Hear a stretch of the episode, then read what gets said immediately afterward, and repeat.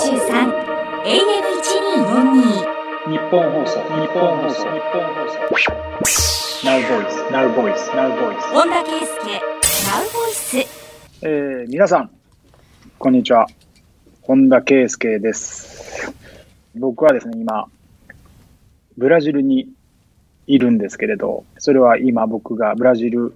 のボタフォゴというチームでプレーしてるからですえーそんな状況下の中でですね、えーなぜ、まあ、今回僕はラジオをやらせていただくことになったんですけど、えーなぜラジオをやることになったかと言いますと、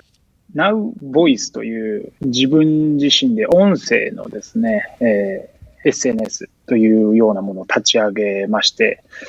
今日本のね、その、この事業立ち上げた後に後に思ったことが、その音声業界というのが、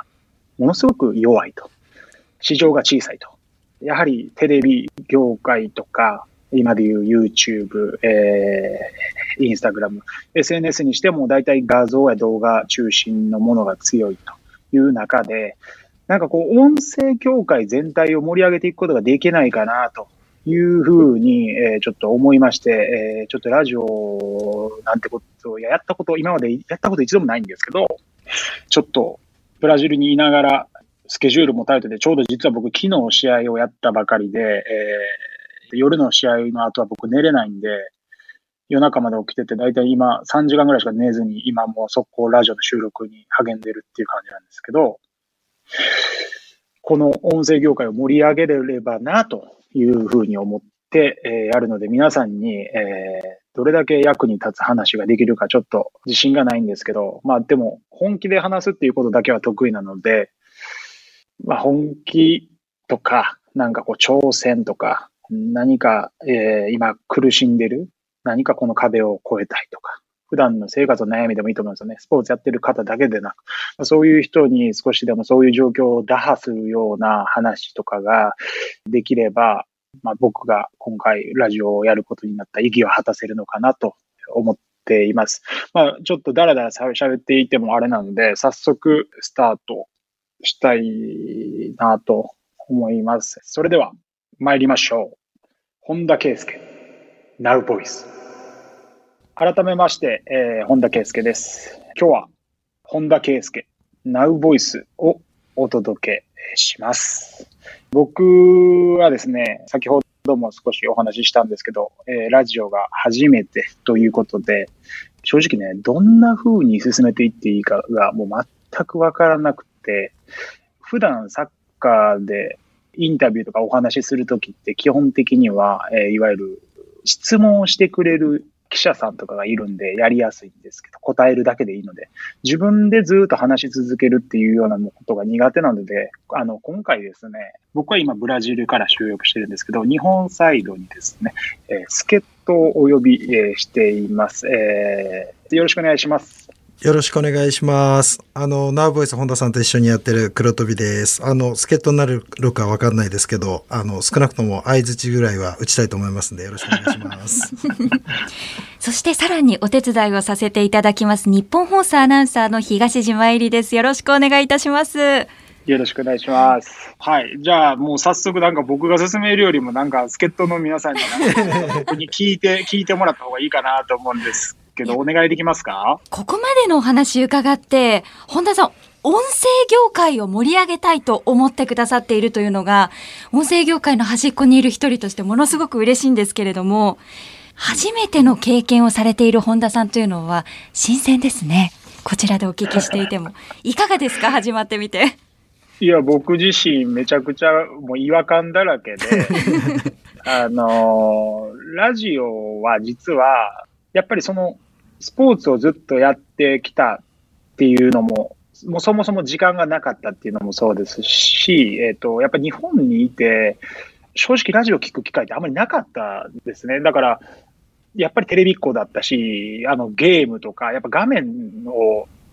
ね、通じてなんか、日本で生活してきたなと。あとは海外生活が長い。もう13年目になるんで、長いので、そんなに正直そこまで聞く人に比べると全く聞いてない方でしたね。で、このコロナ禍で、ラジオもですね、いろんな形で、例えばスタジオとリモートでつなぐっていうことあるんですけれども、ブラジルにいらっしゃいますからね、今。いや、本当そうですね、はい、これは分かんないですけど、初めてなんじゃないですか、ブラジルとつなぐっていうのは。うん、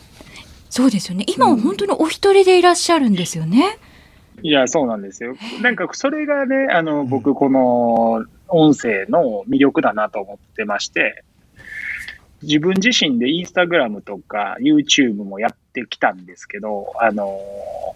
動画関連ってあの苦手な人結構いると思うんです。で、僕自身も自分自身であの自撮りすることもあるんですけど、得意かどうかってあんま得意じゃない方で、で、YouTube みたいな感じで画面に向かってこう話し続けるっていうのは僕家をあんまり映したくないとか、じゃあ髪の毛を毎回整えなあかんとか結構ハードル高いなっていう中で、今これ僕ブラジルのホテルの普通の部屋であの収録させてもらってるんですけど、めちゃめちゃ普通な環境ですからね。これ下手したらね、朝、こっち朝一なんですけど、横の部屋からお前うるさいって言われるかねないような状況で収録してるんで、うん、なんか自然な感じ。でも、それをやれちゃうっていうのは、僕のみんな今服装の感じとか、あの、髪型の感じとか、あの、なんとなく想像でしかない中で僕がそれをできちゃうっていうのはラジオの魅力ですよね。そうなんですよ。で、本当でも嘘でも構わないので、今私たちが楽しんで想像するために、格好のヒントいただけますか？面白い、面白い質問してきますね。どちらでもいいです。本当でも嘘でも。えー、っと、そうですね。基本的に、あの、人類が誕生した時に近い状態、ね、いいんですか？想像しても。いやいやあのラジオならではだと思うんでそんなそんなことで喜んでいただけるならぜひ想像してください。じゃあ想像しながら進行させていただきますけれども本当にこのコロナ禍が大変で実は今マスクを装着した状態でお話をしているんですね、はいうん、今ご自身の生活周りはいかがでしょうか？あの、ご存知な方もいらっしゃるかもしれないんですけど、今、ブラジルはですね、大体毎日、多い時で6万人とか、えー、感染者数がいまして、死者数もですね、多い時はもう1000人から1500人、1日で、えー、行ってしまうというような状況で、毎週1回ぐらいなんか、悪い意味でのレコードと、このレコードという単語を聞くような気がしていて、まだピークが見えていないという状況ですね。なので、ただですね、あの、意外にみんなマスクとかそういう消毒液の対策はしているんですけど、意外に普通に生活しちゃってる部分はあるので、やっぱり感染のそのいわゆる速度がですね、えっと、落ちないというのが、まあ、今の現状です。あの実際にですね、僕のボタフォーのチームメイトも毎週一人ずつぐらい感染者が出ている状況下で、練習をやり続けながら、昨日も試合をして、また、えー、週末試合をするというような状況なので、かなりアグレッシブで、日本からでは考えられない対策、あと、その、進め方ですね、ポリシーですね。コロナ禍での状況も伺いましたが、まあ、番組は前向きにいきましょう、はい、本田さんからこの番組のコンセプトをまず教えていただけますか？いやー、いろいろね、あの、事前打ち合わせもさせていただいて、そのコンセプトについても考えたり議論はしてきたんですけど、まあ自分自身の、その、ずっと新しいことに挑戦している中身とか、そういう背景みたいなものをお話しできればなっていうのはまず一つなんですけど、まあそれだけやってもなんか、あんまり面白くないんちゃうかなっていうところもあって、逆になんかどんなんやったら面白いんかなっていうのは、思ってて、正直まだ自分の中では、あの、打ち合わせで決めたようなこと以外もなんかアドリブで挑戦していきたいなっていうような思いはあるんですよね。なんかユーザー、リスナーさんたちのリアクションを見ながら、まあ僕のイメージとかって多分どんな感じなのかっていうのが僕が認識してるのと皆さんが認識してるのが多分違う可能性があるんで、逆に本田圭佑ってこう映ってるっていうのを知りたかったりするんで、割と僕はその素の自分をなんかこのラジオでは見せていけたらなとは思ってます。はい。うんなるほど。まあそういった形も今後何かトライができればと思っていますが、まあ本田さんもおっしゃっていますが、私にとってはやっぱり本音しか言わないんだろうなと信頼している方であるんですよね。そこはもう100%信じてよろしいですか？いや、そあのそんなことないです。あの、嘘も、嘘もつくんですけど、でも僕の中で、あの、嘘をつくときは、あの、相手を傷つけない嘘にしようっていうふうには一応自分のポリシーの中にあって、はあ、そうです。いや、その、本当なことを言うことで相手を傷つけてしまう、無駄な傷つけるパターンっていうのがあると思うんですね。せあのに生活していると。はい。うん。で、そのちょっとした嘘で人を傷つけないんであれば、あの、無駄には人を傷つけたくないとは思ってるケースが、まあ、僕が言う、あの、ちょっと、小嘘をつくときかもしれないです。優しい嘘はセーフということですね。まあいろいろご存知だと思うんですが、黒飛さんは本田さんについてはどういう方だと思っていらっしゃいますか？最初は多分、まあ世の中一般っていうのがちょっと僕と合ってるのかもちょっとわかんないですけど、はいまあ、うん、寄せ付けない感じ。選ば、選ばなくていいっすよ、全然選んでないですよ。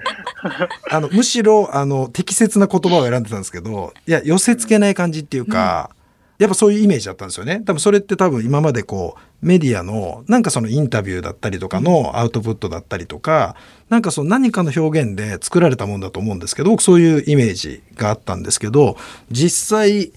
話してると、なんて言ったんですかね、少年っぽいというか、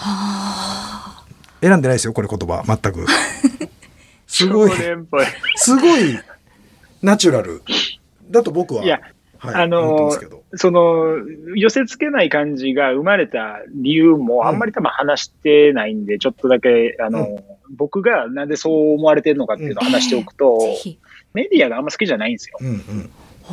で、理由は、やっぱりその、PV 数稼ぐための編集をやっぱりするんでう、ん。うん。僕みたいな、あの、構想つく部分もパートもあれば、あの、本音でしか話さないパートもあったときに、もう、あの、メディアからしたら構想の部分はどうでもいいからカットして、もう本音の部分だけをクローズしたときに、本田圭佑極論を言うってもうなるわけですよ。で、そうなると、まあ、こいつほんまこういうな極端なことしか言わへんなと、誰かと敵対するようなことしか言わへんなっていうふうになるっていうことを、まあ、プロになってからずっと経験した、きたわけですよね。で、なかなか自分の思いがちゃんと伝わらへんなと。ちゃんとあれの、あの、前後の文脈を見て言えば、誤解なんか生まれへんのに、まあそこは記事にはされないと、まあ尺もあるからと。まあ理解しつつ、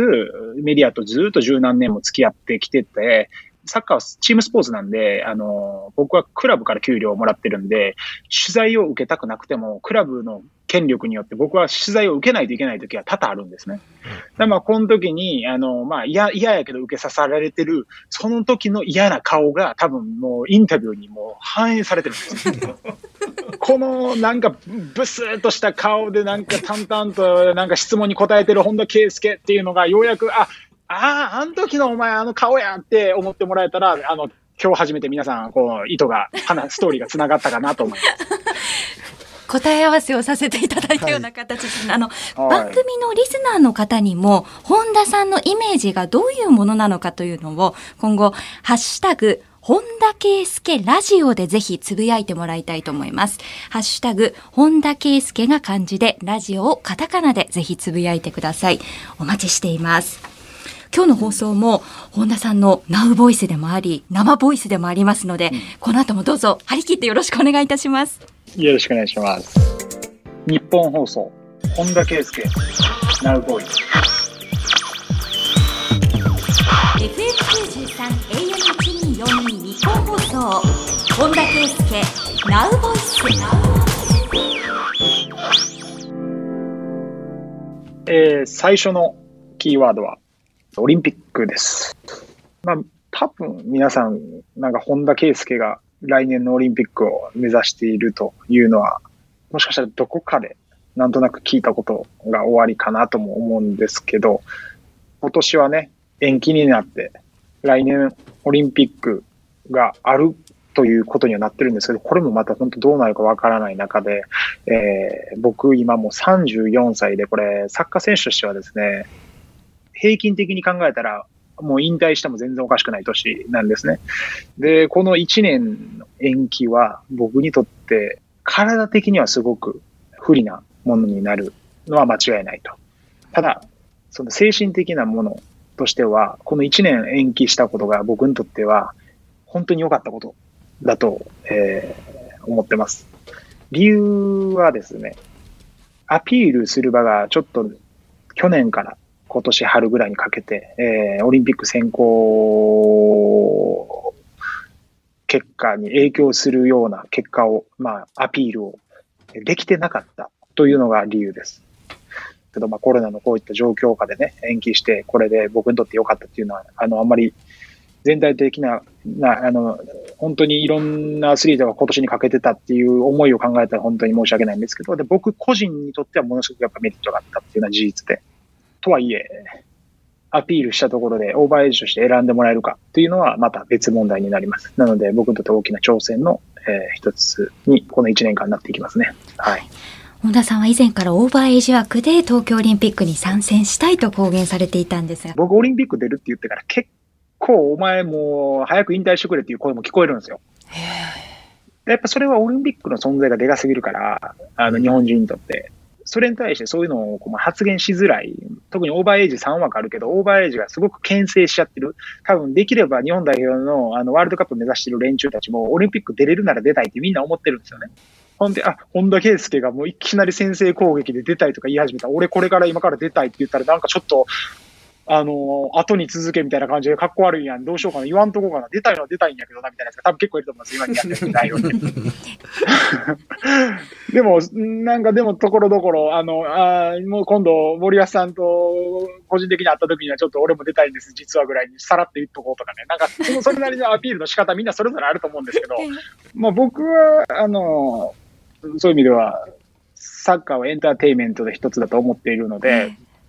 当然ながらプレーもそうですけど、あの、試合までもサッカーの一部だと思ってるので、まあ、楽し、楽しんでもらえればなと思って発言をするようにしてますけどね。あの、ラジオもこのエンターテインメントの延長として、ここだけの話ですけれども、出たいと言いたそうな選手、本田選手さんから見ていかがですか？え、でもみんな僕の同級生あたりそうじゃないですか、ね、例えば岡崎とか、はい、長友、この辺みんな僕と同い年なんですけど、はいあとは、ちょっと下に行けば、えー、香川、えー、吉田麻也、うん、この辺はあれなんじゃないですかね。出れるな出たいと思ってるんじゃないですかね。もしかしたら、あの、長谷部、川島、年上、えっ、ー、と、のメンバーも多分、うん、出れるなら出たいと思ってると思うんでね、あの、もしかしたら僕ほどこうやって聞いたら、いや、そんなん別にとかって言うかもしれないですけど、でも、それはそういう性格なだけなんで、あの、心の中は意外にそうじゃない奴らが多いんで、うん、と思ってますけどね。うん。では最後に、本田さんにとって、オリンピックとは何でしょうか？いや、難しいですね。全然考えてなかった。えーでも、オリンピックとは僕にとって、なんか出て当たり前のものっていう感じですね。ちょっと誤解を生むんで説明させてもらっていいですか？はい、僕の家系はですね、僕オリンピック出るのは僕が初めてじゃないんですよ。僕のおじ、そして大おじ、大おじはカヌー、おじはレスリングでオリンピック出てまして、はい僕が、あの、もう今生きてる家系の中でも3人目なんです。で、どういうことかというと、もう幼少の頃からオリンピックに出てる人がすでに2人存在するんですね。あの家系、あの、ちょっと親戚なんですけど、まあ、その2人が、まあ、いわゆるいかにすごいかっていう伝説的な話をたくさん、こう、幼少の頃から、えー、されてましたと。で、まあ、もうオリンピックが言ったらもうより身近で日常だったわけです、僕にとっては。で、その中に、えっと、ワールドカップというものがこうあったりしてて、なんかこう、オリンピックは U23、あの、年齢制限があるというのは当時から分かっていたので、ワールドカップで優勝したいっていうふうに志していた僕にとって、オリンピックはその通過点だっていうのが、やっぱりその当時はあったんですね。子供ながらに。で、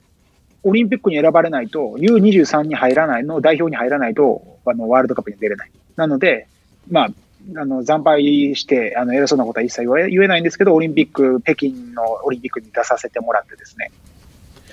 今回2度目のオリンピックっていうことになるんですけど、なんとか、この、自分にとって、こう、出て当たり前のオリンピックに、あの、ちゃんと出て、今度は偉そうに結果出したぞって言えるように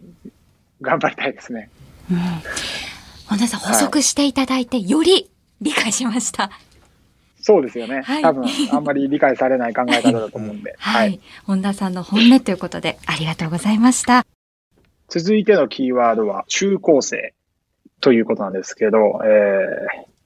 これは僕が今一番時間を割いている、先日立ち上げたオンラインスクールとまさに関連するものです。というのも、僕らが作ったオンラインスクールはですね、中高生年代向け、えー、に作った学校なんです。なんで、えー、僕は今、毎日、この中高生の、えー、年代の子たちがですね、どんなことを考えて、将来どういう風になっていこうとしているのか、みたいな観察をしながら、えー、自分がしてきた経験を伝えていく。そして自分がこうするべきだと思うことをサービスに落とし込んでいるというような、えー、日々を、えー、送ってます。なるほど。NowDo というオンラインスクールですね。はい、これ、例えば中高生年代という表現をされているのは、まあ、世界各国に合わせて、そういうふうに広く捉えていらっしゃるということでしょうか？えー、2つありまして、1つはその通りです。はい、僕らこの NowDo というオンラインスクールを世界中に広めたいという情熱を持って、えー、授業を進めています。はい、えー、もう1つは、中高生年代の子でもですね、えー、不登校の子がたくさんいらっしゃいます。はい、で、僕はそれはすごく彼らにとってはものすごくチャンスだというふうに思っていてですね、というのもですね、学校はその不登校の子たちの才能に気づいていないって僕は逆に思っていまして、より少数派で、えー、ニッチで多様性のある人と異なる子たちが不登校になってるわけです。でもこの人と異なるという価値に気づいてないのがこの今の日本社会なので、実はですね、今もうすでに NowDo の学校の中に、え何百人、え今700、登録ベースで700人ぐらいあの中高生の年代が、え入学してくれてるんですけれど、その中にもそれなりにね、不登校の方がいてですね、この不登校の子たちが、まあ、才能に溢れてるわけです。それはそのオンラインのチャットや音声の会話ベースからすごく感じることでして、まあ、なので、何気なく年代ということはですね、僕は一応毎回中高生年代というふうに、えー、中高生だけとは言わないようには気をつけていますね。うん、僕らの学校結構大事にしてるのは多様性なんですけど、結局こ、これまでって、大学まで行っていい会社に勤めてとかっていう、なんとなくのある程度の常識っていうのが教育の流れってあったと思うんです。まあそれはまあ国がそれを定めていたので。でも、そこに果たして本当の将来生きていくための大事なスキルっていうのが学べるかっていうのは、この10年、20年で、えー、もうまさにもうクエスチョンマークが投げかけられたと思っている中で、もうそれはもうみんながなんとなく気づき始めてるんですけど、まあ、右向け右の文化がまだ未だに定着しているんで、まあなんとなく大学って行くもんやから行くとか、なんかそんな雰囲気なんですよね。で行くもんやから行くとか、なんとなくこの大企業に就職しといた方がなんとなく、あの、初任給もいいし、まあまあ、なんだかんだで首にも、まあな、なりにくいし、家族持った時もローンを、ローンを借りやすいしとか、なんかなんとなくもう一般常識がたくさん存在してるわけですよ。うん、これも、でももう、さっき言ったようにみんな分かってるんですよ。これがもう、もはや通じない可能性はあるっていうのは、みんな理解してるんです。でもなかなか行動に移せてないわけです。で、それの一歩として僕らは、あの、いわゆるそこの常識にはまらない子たちをまずは、あの、しっかり抱え、あの、集めながら、どんどんその彼らを評価しながら、彼らの才能を伸ばしていきたいなと。で、最終的には、いわゆるそういう学校に行ってる子たちも、ぜひ、あのね、学校でももちろん大事なことは学べると思ってるんで、えー、学校と僕らもコラボをしながら、えー、学校で学ぶこと、そして学校で学べたいことは NowDo で学ぶというようなサービス作りを今、設計しているところですね。本田さんご自身の中高生時代というのは、どんなこと考えていらっしゃいましたか？今と同じように人と違うことがいいって思えていらっしゃいましたか？思えてましたね。はい。僕は、あの、教育、まあ、家族の教育に恵まれた一人だと思っているので、まあ、日本という裕福な国に生まれて、本当に家族に恵まれましたね。おかげで、あの、生きる力っていうのを身につけさせて、まあ、幸運にも本当に身につけさせてもらえたなというふうに強く思っているんで、ただ、それが海外に行った時にそれが当たり前じゃないっていうことに気づいて、そういうね、まあ、自分が当たり前に思えてたことが当たり前には思えない子たちがたくさんいるっていうのは、すごく、あの、残念なことだなっていうんで、自分が教育関連のプロジェクト、あの活動を今一生懸命励んでるのはそういう背景があります。はい、まあ、特に今はコロナの影響がある中で変化が大きかったと思うんですが本田さんから見て今の中高生年代に思うこと伝えたいことというのはいかがでしょうか、うん、うん、今の大人は両親、学校の先生、で、僕含めて、将来、本当に何が、えー、役立つスキルなのか力なのかっていうのは、誰もわからないんですよね。で、わからないんだけれども、あまあ、教育しないわけにはいかないし、子供たちの将来のために、えー、自分たちの経験、培った経験を伝えることしかできないです。でもその経験が役に立つかわかんないんですよね。だから僕らの学校のコンセプトでも大事にしてるのが、スキルを身につけるというよりは、その、まあ、結局はスキルになるかもしれないですけど、その自分で考えて何を学ぶかを決めて行動していくっていう、その自分の頭で考えることというのをものすごくあの重要視してます。うん。改めて本田さんご自身のお話なんですが、まあ、先ほど家族の幸運に恵まれたとおっしゃっていましたけれども、はい、どんなことが幸運だったと思われますか？えーまあ、僕はその二人兄弟で兄がいるんですけど、あの、まあ、二人とも父親の影響でサッカーを始めて、で、今、こうやってサッカーで、えー、好きなサッカーで仕事をやらせてもらってるんですけど、まあ、その、まあ、この父親のですね、本当に結果的と言えるのかどうかわかんないですけど、まあ子供の時にもやっぱりなんかすごいいい父親だなって、僕反抗期が一度もなかったので。そうなんですね。反抗期、そうなんですよ。いろんな人と反抗期で話するとね、僕だけ反抗期がなかったんで、ななんで反抗期ある人の気持ちがちょっと分かってあげられないんですよね。うん、それぐらい、あの、なんか、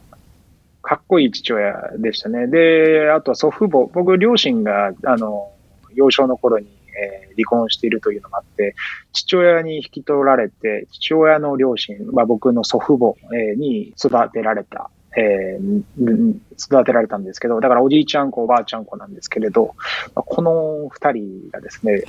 まあ、あの、スパルタ教育のもうど真ん中を行くような方方々でして、えっと、これもひっくるめて、あの、なんか時代にそぐわない教育を、あの、人と、他の家庭とは異なる教育を受けたっていうのも、なんか僕が人と違うってもういいんだって思えた部分もあるかもしれないですね。なんかもう何にしても家族が人と違うっていうところから全部捨てた、スタートしてたので、うん。なんかその人と違う価値で家族には本当それを提供してくれた家族には本当に感謝してますね。うん、そこが本田さんの原点であり、まあ、そこからつながるオンラインスクール NowDo のスタートかもしれませんね。中高生というキーワードでお話を伺いました。日本放送、本田圭佑、Now Voice。さあ、本田さんはリスナーの方ともぜひお話をとおっしゃっていましたが、早速いただいていますよ。川崎市にお住まいの快速ロッペンさんです。本田さん、初めてのラジオおめでとうございます。ブラジルからってすごいですね。リモートもここまで来るとファンタジスタですね。本田さんはマイペースに見えてめっちゃ郷に行っては郷に従えなタイプで全然知らないその国の食べ物もちょっと食うてみようかなと果敢にチャレンジするタイプだと勝手に思っていますが実際なんかブラジルで変わったもの食べましたか？ということですが。あのね、食に関してはね、あの、冒険しないタイプでして、そうなんですか。ええ。はい。まあ、職業柄もあると思います。うん。リスクのあるものを口に入れて、体を壊すリスクっていうのを極力まで、えー避けてます。はあ。もう、そこはもうむしろ、プロフェッショナルとして、えー当たり前のことだっていうぐらいにこだわってやってるので、あんまり冒険しないです。ただですね、あの、もちろん外食もしますし、あの、現地のものも、あの、口にはするんですけれど、えっ、と、ブラジルに来て、えー一番美味しかった、えーご飯は、あの、シュラスコと言ってですね、ブラジルの、まあ、いわゆるお肉料理ですよね。はい。これは、あの、食べ方含めて僕、すごく、その、シュラスコのレストランが、あの、ね、あの、でっかいお肉を持ってきて、そのままさばいて、目の前でさばいてくれるんですけれど、あれは、なんとも言えない。あれなんで日本でもっとないのかなっていうぐらい、うん。うん、好きなレストランの一つですね。ええ確かにリスクを避けるというのはアスリートとしてそうですよね。うん、食べ過ぎとかいうことももちろん細かく気をつけていらっしゃるでしょうしね。そうですええね。引き続きリスナーの方こういった形で本田さんが答えてくれますのでぜひメッセージお寄せくださいお待ちしています FM93 AM1242 日本放送、日本放送、日本放送。Now Voice, Now Voice, Now Voice。本田圭佑 Now ボイスえー、皆さん、こんにちは。えー、本田圭佑です。えー、ちょうど時間が午後2時になったところなんですけれど、今日はですね、スペシャルゲストにお越しいただいてます。えー、男子フィギュアスケートの宇野昌磨さんです。えー、よろしくお願いします。よろしくお願いします。はじめましてですよね、宇野さん。はい、もう、はじめましてで、とてもこのような場に呼んでいただき、すごく光栄なんですけれども、すごく緊張しています。僕も、あのー宇野さんのことは、ナウボイスで、こう、ね、お弟のいつきさんとか、えーね、えー最近家族になられた、あの、子犬のエマちゃん、はい。エマくん？はい。そうです、エマちゃんです。はい、がね、えーずっとボイスで聞いてるんで、初めましてなんですけど、結構詳しいんで、あの、いろんな会話について、ついていけるかなと思っているので、あの、なんていうんですかね、楽しい感じの会話ができればなと思ってるんで、ぜひよろしくお願いします。よろしくお願いします。日本放送、本田圭佑、ナウボイス。FM93 AM1242 日本放送本田圭佑 Now ボイスえー、宇野さんまた、あのー改めましてよろしくお願いします。よろしくお願いします。あの、早速なんですけど、はい。宇野さんの趣味の中に、はい。ゲームが入ってたんですね。はい。入ってます。で、スマッシュブラザーズっていうのが入ってたんですけど、はい。あれは今もやられてるんですか？はい。今もかなりやらせていただいていて、あのーまあ、最近ではプロの方と何度かコラボすることも少なく、なく、すごい楽しませていただいてます。え、今の、あの、すみません、いきなりなんかゲームの話でするのもおかしな話なんですけど、僕僕もこう見えてゲーマーで、あ、そうなんですか。そうなんですよ。僕はあの小さい頃からもうゲームが大好きで、家でゲームしてたら、僕祖父母に怒られるんで、友達に入り浸ってゲーム、ゲームしてたんですよ。で、その時に録音、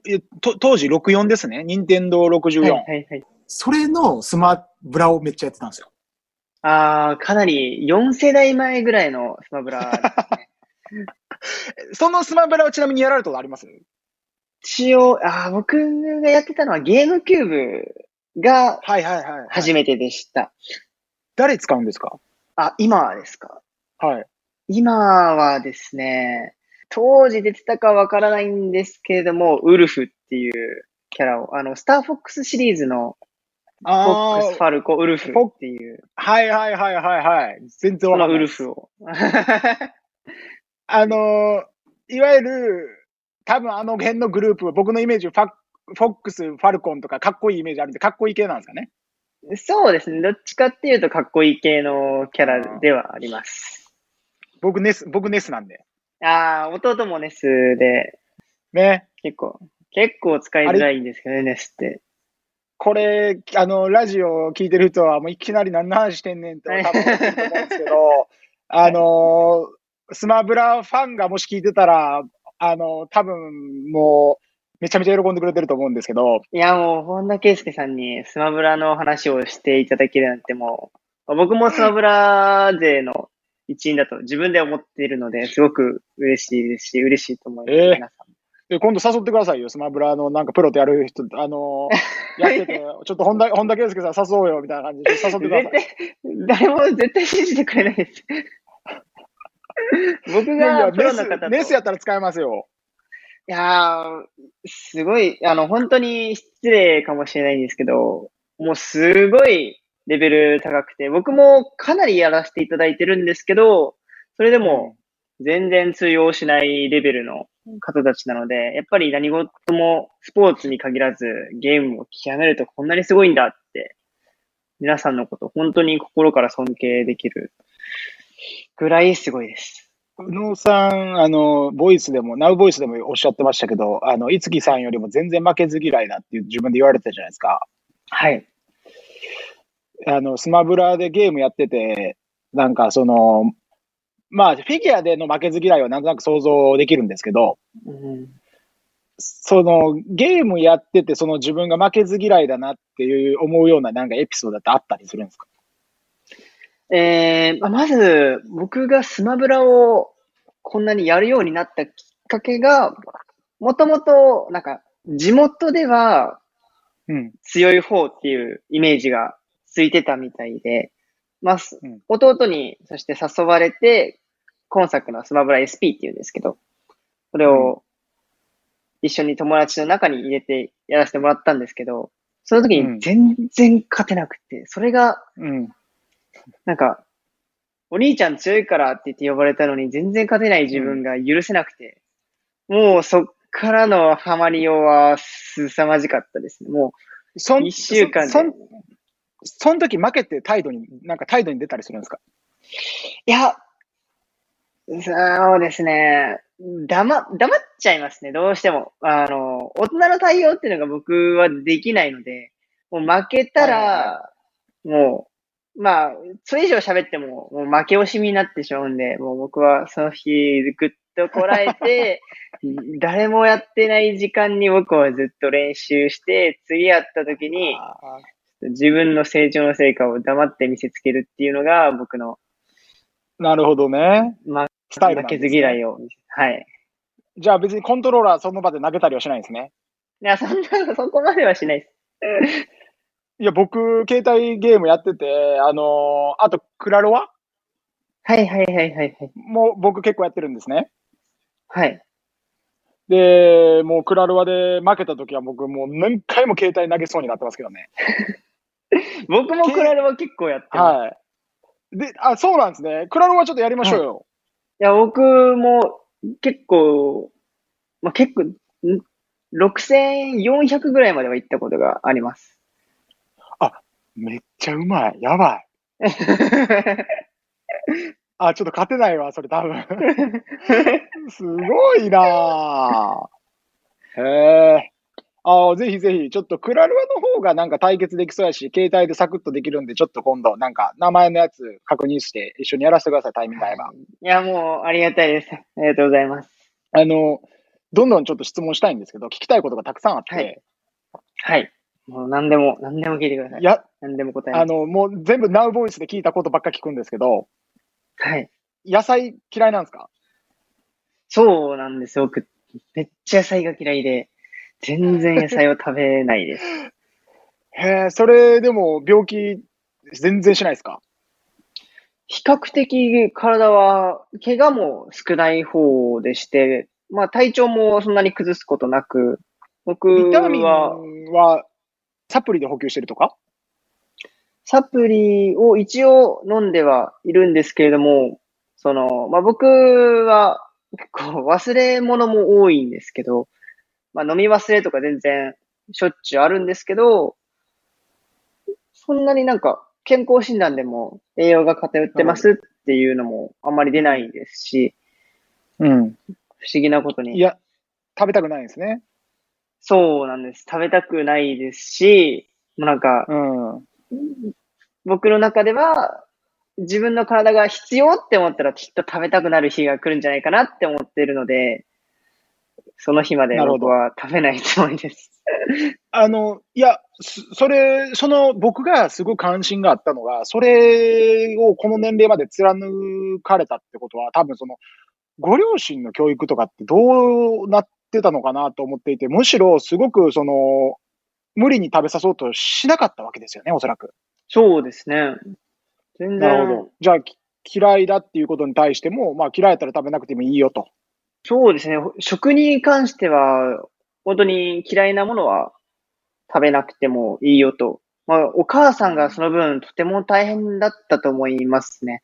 料理が結構、弟と僕でも好みが違ったりしますし、はいはいはい。普通の多分食卓では、その出されたものをみんな、みんなが食べるっていう形だと思うんですけど、家族、うちの家族では結構、その人の要望を聞いてくれて、それを食べるっていう方が多かったので、すごいお母さんは大変だと思います。感謝しないといけないですね。いや、もう、僕が、ここ数年、このお母さんの苦労などに気づき始めた頃から、感謝っていうのは、すごいしてますね。反抗期はあったんですか？反抗期は少しあったんですけど、その、まあ、とてもうん。怖いんですよね、お母さんが。なので、うん。そう、あの、反抗してしまうと、より怒られてしまうっていう自分が分かっていたので、まあ、自然となんか、あまりなく反抗期は終わりました。なるほどね。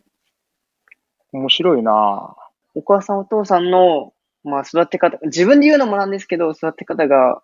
すごい 良かったんじゃないかなって勝手に思います。うんうんうん。仲いいっすもんね、兄弟もね、いつもあのーなんか、うんいつきさんがだいぶしょうまさんに、あの話を合わせて、ボイスの収録が終わってるような気がするんですけど、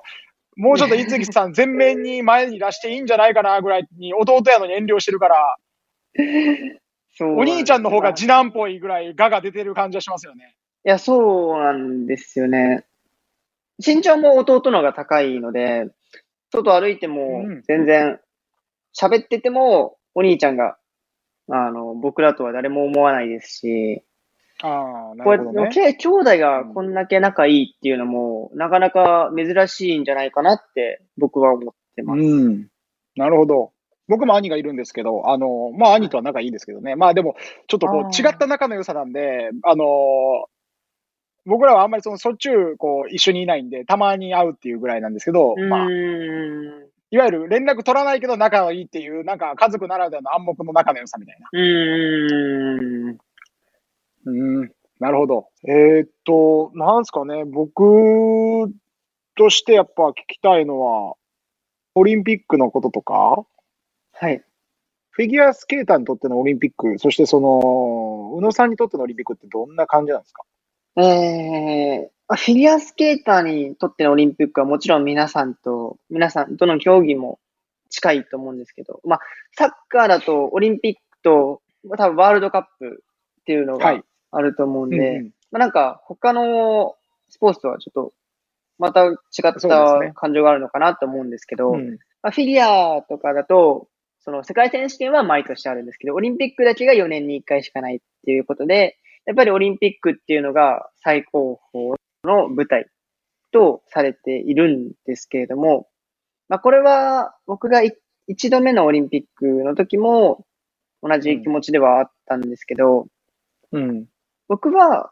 決して僕の考えが合ってるとは思わないですけど、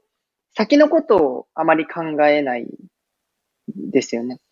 明日よりも僕は今日を選んでしまう。昨日よりもまあうん今日を選んでしまうんですけれども、まあ、なので、そのオリンピックに向けてこの試合をどう頑張るっていうのをあまり考えたことがなくて、その目の前の試合、そして今日、今日の練習をどう良くするかっていうことだけをずーっと考えてやってきていて、まあそのさ、もうその一日一日を積み重ねた先にオリンピックがあって、そのオリンピックという場に立ったら、じゃあ今日も、まあ今までやってきたのと同じように、今日いいものをっていうのが、うん。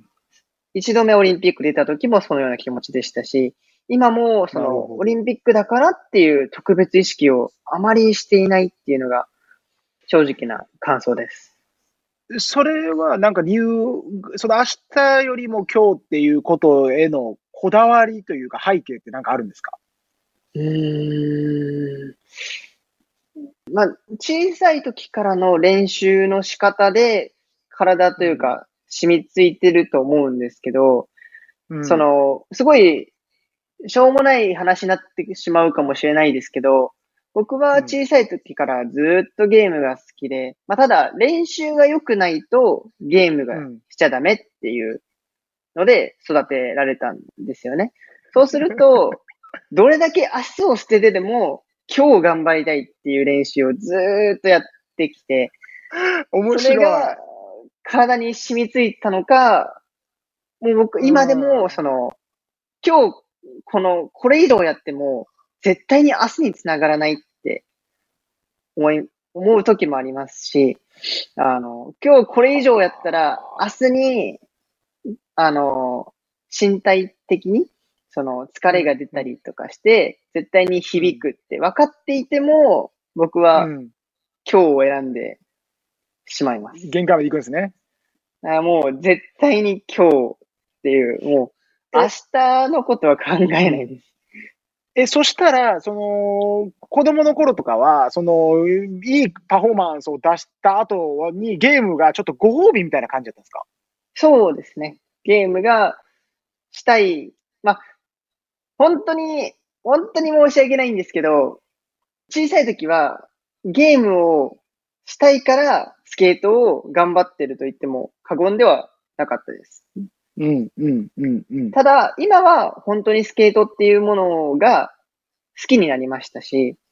スケートでもっと上手くなりたいって、そうやって自分の、その、じ自分からスケートに対しての意欲が高まってから結果が出始めました。いや、面白い。でもそれって体に染みついてません？なんか、いい練習した後はゲームやっぱりやりたいとか。いや、わかります。あのー今でも、その、昔よりはその調子が、その日の練習が良くなかったとしても、うん、うん。やはり、あの、小さい時とは違うので、ゲームも別にやっちゃダメってわけじゃないんですけど、うんどうしてもなんか、なんか、すごいマイナスな気持ちになってしまうんですよね。ゲームやってる時もどうしても罪悪感っていうか、体にそういうものが、よく、よくなかったからね。う。ん、すごい染みついてるなっていうのは、すごい感じます。はあ。面白い。いや、それですよ。だから多分、その教育と環境が多分その明日よりも今日につながってるなっていうのが、まあ、はっきり今日分かりましたね。いや、僕も、僕、うん。うん口にして、あ、確かにこういうのがっていうのは結構感じました。はいはいはい。いやいや、そうですね。自分でも分かってなかった部分あるんじゃないですか？そうなんです。結構取材とかインタビューとかも僕すごい大事だなと思っていて、その、僕、まあ、別に皆さんが、あの、綺麗なことを言ってるっていうわけではないんですけど、その僕は、本当にその時思ったこととか、を自分に絶対に嘘をつきたくないと思っているので、インタビューとかも全部その時の気持ちをそのまま喋らせていただいているので、まあ、そういう喋らせてくれる皆さんの周りのサポートがあるからだとは思うんですけど、なのでインタビューとかが逆にその自分の気持ちの整理というか、自分のき本当の気持ちを自分で知る、知るいい場所になってるなっていうのを感じます。あの、なんか、時間がもう、あれなんですかね。来てるみたいですね。まだまだ話してられるけど、あのーまた、あのこの話の続きは、Now Voice か、えーまたは、なんか、特別ゲストで、この、このラジオが奇跡的に続いていれば、はい。そんなことも起こるかもしれないんで、また、あの、はい話せるのを楽しみにしてます。翔吾さん、ありがとうございました、はい今日は。ありがとうございました。日本放送、本田圭佑、Now Voice。えー、1時から、えースタートをしてきたこの本田圭佑、Now Voice、もうそろそろ終わりになるんですけれど、あの、リスナーの皆さん、あの、ありがとうございました。初めてのラジオということですが、いかがでしたか？いやー、難しいですね。え勝手がわからない。ええどう進めていいのかわからない。今まで割とテレビ出演させてもらってる時もゲストですから、なんか今回ゲストをお呼びしますとかって俺言っちゃってるしとか思いながら、あのー今まで言われてたことを俺が言う側に回ったんやっていうのは、はいあの、本当、新たな挑戦っていうことを、えー日本放送さんのそのリリースで僕目にしましたけど、はい。まさに新たな挑戦やなというふうに思いましたね。ええいや、挑戦とおっしゃっていますが、聞き手としての本田圭佑さんが、やっぱり絶妙ですね。いや、それ、